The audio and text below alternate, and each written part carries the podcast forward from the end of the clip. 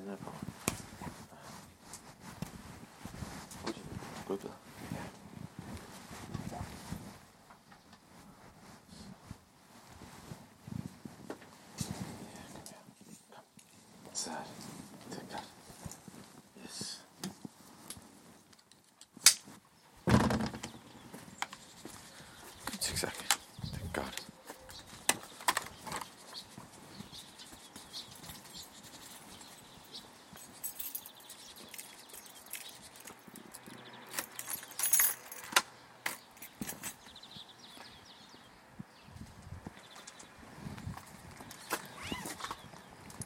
So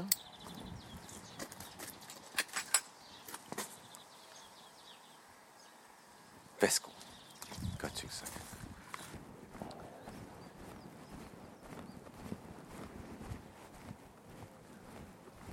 Jeg kan ikke lade være med at tænke på det meget berømte interview, der lige har været på Radio fireogtyve syv med øh, Gita Nørby.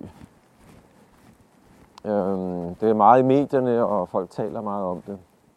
Jeg vil nok se det på en lidt anderledes måde, end jeg synes, mange fremstiller det. Der er diskussioner om Gita Nørby måske er senil, eller dement, eller et eller andet. Uh, hun bliver i hvert fald fremstillet som utrolig grov, og hensynsløs, og tromlende, og diva-agtig osv. Og det vil jeg også gerne slutte mig til, at det er meget groft, det hun er gang i. Hun er sgu meget grov øh, over for den her meget unge journalist. Men noget, jeg ikke vil slutte mig til, det er den her psyko, lommepsykologiske analyse af, hvordan Gita Nørby i virkeligheden opfører sig som den mor, hun er så kritisk overfor, og som hun føler sig så krænket over. Så den diskussion kommer det til at handle om, imens jeg går en tur her med Chippo i den dejlige forårsmorgen. Jeg vil tale lidt om, hvordan nogle øh, ret gamle filosofiske principper for mig at se er i spil i den her dialog.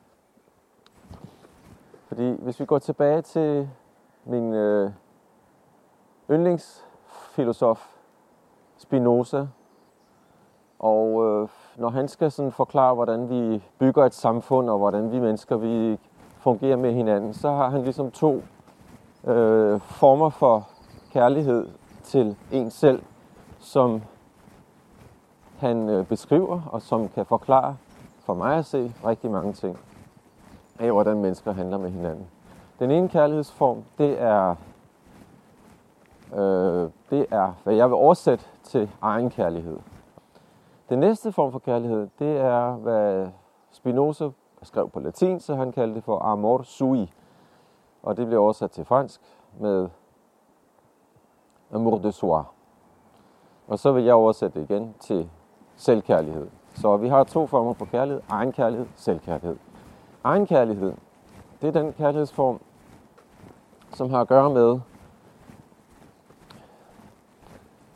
et billede, vi danner os af os selv, ud fra, hvad vi forestiller os, at andre forestiller sig om os. Men det er en kærlighedsform, der er besidderisk, der er egocentrisk, der er jaloux. Og vi kan også se i interviewet med Gita Nørby, at der hele tiden det her spørgsmål om, om morens øh, misundelse på datterne. Datteren er blevet ung og smuk og stormer frem, og moren, hun er jo tilsyneladende, hun er jo smuk som ung, men bliver nu gammel og, og er tilsyneladende en falleret pianist, mens datteren får succes. Så hele den der misundelse, det er et tema, der går igennem øh, det her interview. Så det er det, jeg vil kalde øh, egen kærlighed. Den anden kærlighedsform, det er det, som øh, jo Spinoza kalder amor sui. Altså, jeg vil oversætte til selvkærlighed. Og den her kærlighedsform, det er den kærlighedsform, det er stadigvæk kærlighed til en selv, men det er en form for kærlighed, som har at gøre med, at vi som en organisme, øh, simpelthen i udgangspunktet, inden vi tænker over det, elsker os selv. Altså den sjæl, som, som, som Spinoza beskriver det, som bor i vores krop, eller som er vores krop, den øh, elsker sin, den genstand, den har for sin tanke, det vil sige kroppen. Og sådan er det med organismer. De elsker i udgangspunktet sig selv. Og det hele bunder i, hvad Spinoza kalder Guds kærlighed til sig selv. Og så tænker man pludselig, oh shit, nu bliver det pludselig meget religiøst det her, hva? Noget med Gud, der elsker sig selv.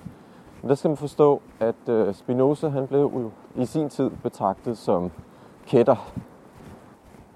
Men manden var altså på samme tid, som han blev betragtet som dybt ateistisk og, øh, og kættersk, jamen så var han dybt hamrende religiøs på den måde, at han øh, syntes, at de der religioner, vi kender, det vil sige kristendom, jødedommen osv., det er meget godt alt sammen.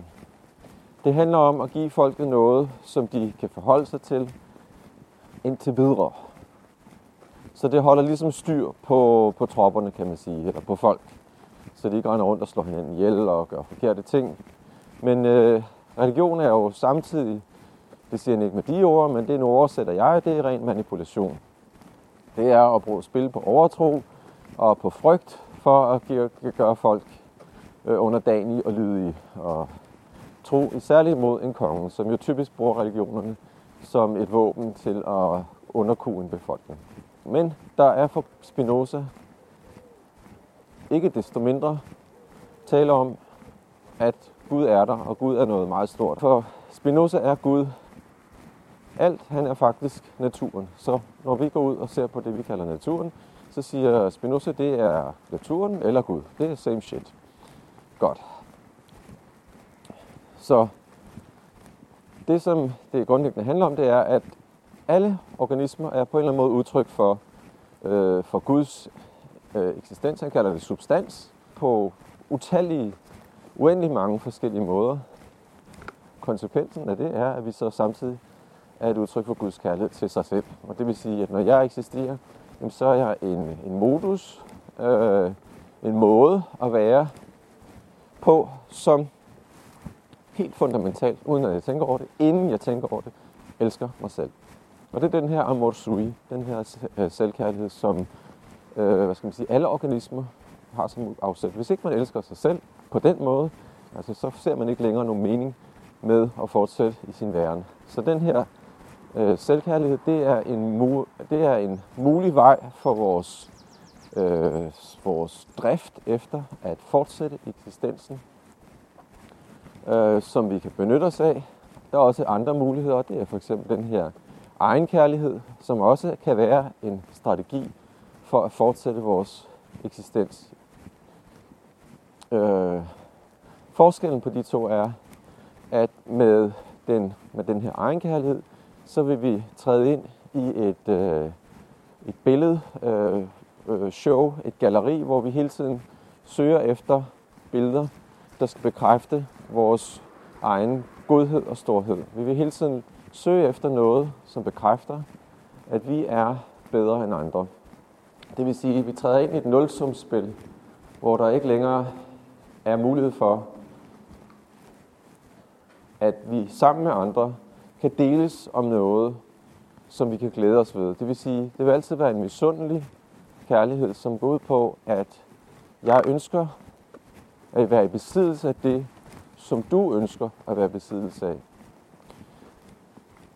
Og det gør jeg ikke på grund af objektet, på grund af den ting, vi snakker om. Ting kan forstås på mange forskellige måder. Det kan være for eksempel en lærers anerkendelse i en folkeskoleklasse. Det kan være en fysisk ting i form af øh, en materiel gode. En bil for eksempel. Jeg kan være misundelig over, at du har en større bil end mig. Det kan også være en misundelse over en måde at være på, talenter, leve på, alt at kunne noget. Alle de her ting, det vil hele tiden være et spil, hvor man ikke går efter selve objektet. Man er sådan set grundlæggende set skide ligeglad med den her bil. Men det, man er interesseret i, det er, hvilket billede af en selv, det tegner at være i besiddelse af den her bil, af den her anerkendelse, osv. osv. Og på den måde, hvis vi træder ind i det her spil, som vi mennesker jo gør i stor stil, jamen, så er vi hele tiden på vej efter det næste billede, der kan understøtte det her. Og det kalder Spinoza for stolthed, når vi er interesseret i at se, altså vise verden, hvor gode vi er, og vi sådan set hele tiden forsøger at appellere til, at andre skal sige, at vi er gode og store og dygtige. Og hvis vi er, øh, hvis, vi, hvis vi fejler, hvis vi føler, at vi fejler, fordi vi ikke opnår det, som vi stræber efter, i sin egenkærlighedens tegn, kan man sige, jamen så oplever vi ydmygelse. Og vi kan være ydmyge over for andre. Og for Spinoza er der ikke nogen forskel på stolthed og ydmygelse, eller ydmyghed. Vi er sådan set i begge tilfælde i gang med den samme strategi, som går ud på at vinde en større andel af den nødvendigvis knappe øh, anerkendelse, øh, som ligger i den her øh, særlige logik. Så vi går ind i konkurrence, vi stræber efter det, den anden har, og vi bliver misundelige, stolte, og vi bliver krænket på vores stolthed osv. osv. Og den anden øh, del, dimension af den her strategi, som man kan følge ved at gå via egenkærlighedens vej, jamen det er det her med, at man bliver ambitiøs.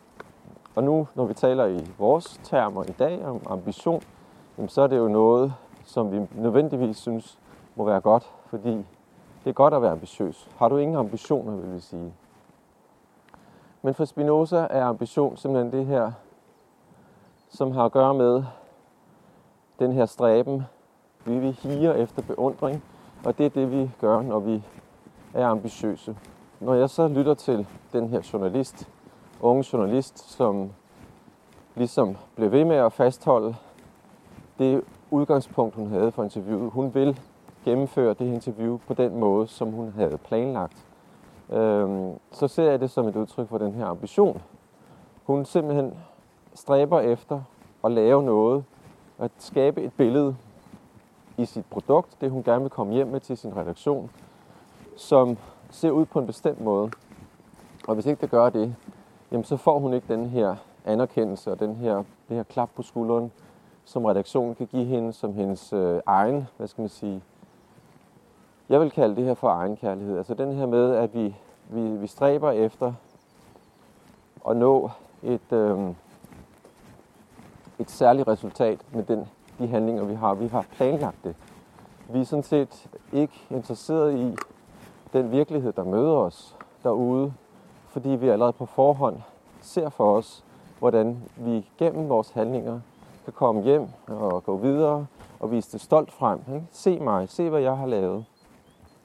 Og det er det, der sker, når øh, vi ser i det her interview, at den her ældre kvinde, kald hende diva, kald hende grov, hun bliver ved med at sige, jamen hvad er det, du vil med det her?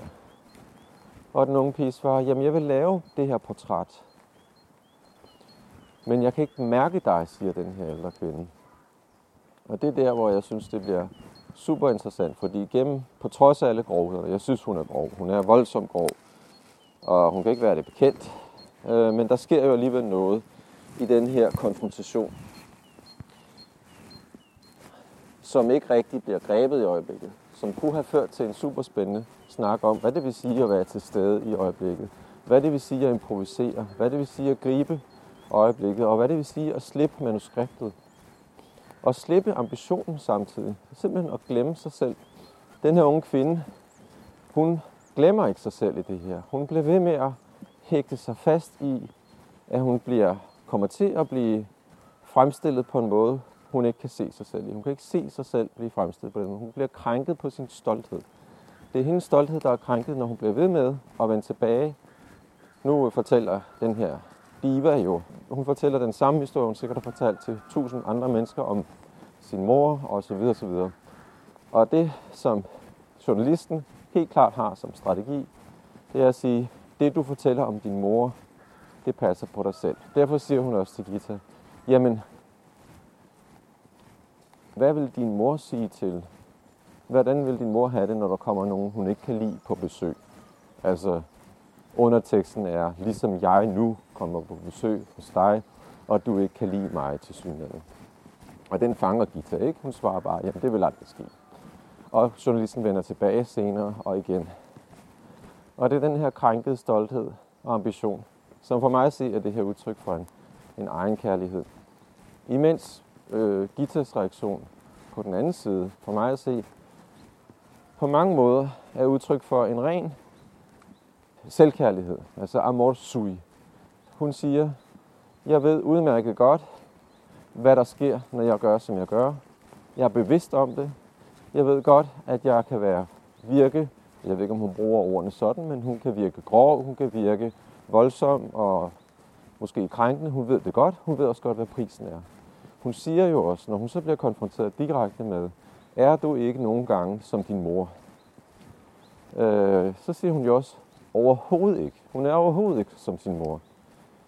Hun er ikke ubevidst om, hvad hun gør. Det er det, der er forskellen. Det kan være, at hendes handlinger på overfladen virker, som om de er en tro kopi af morens handlinger, men for hende er forskellen niveauet af bevidsthed.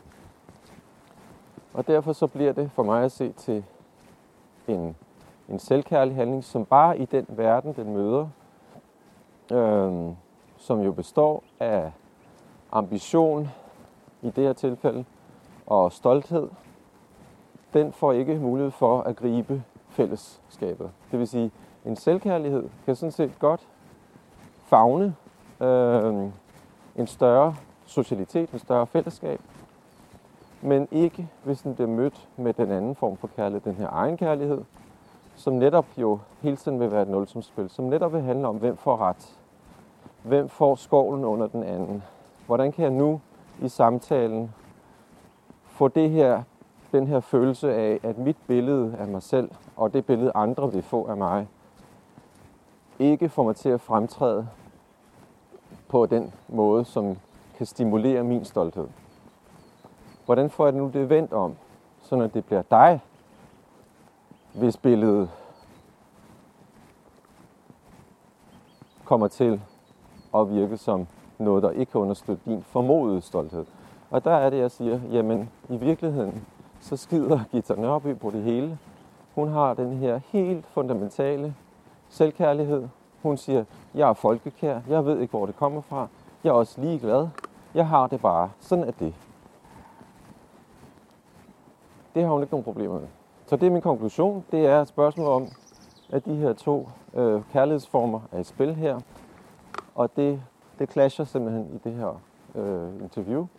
Og derfor er det hamrende interessant, hvad der sker. Øh, vi kan også tale om bevidsthedsniveauer.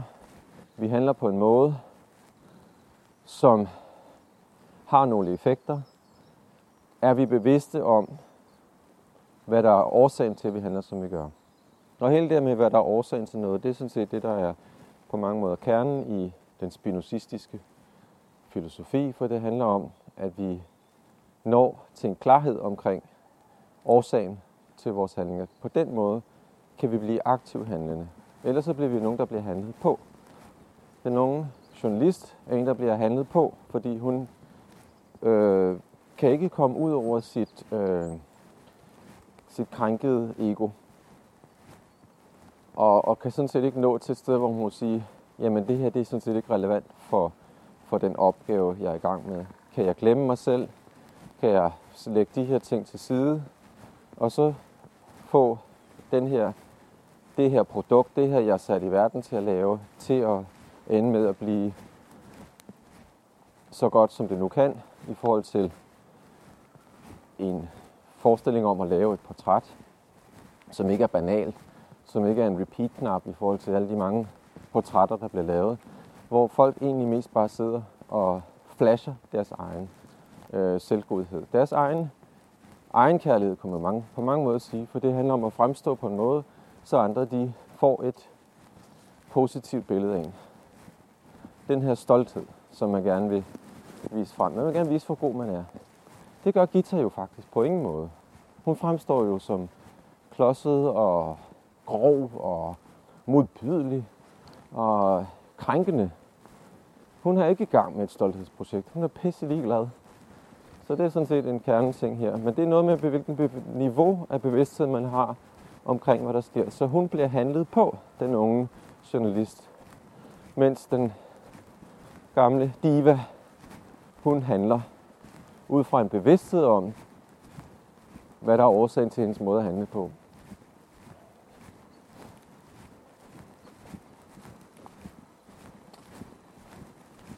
Og i mellemtiden så er jeg kommet over til nogle kolonihaver, hvor jeg nu går. Der er en hane, der galer i baggrunden. Chipito, Chipito.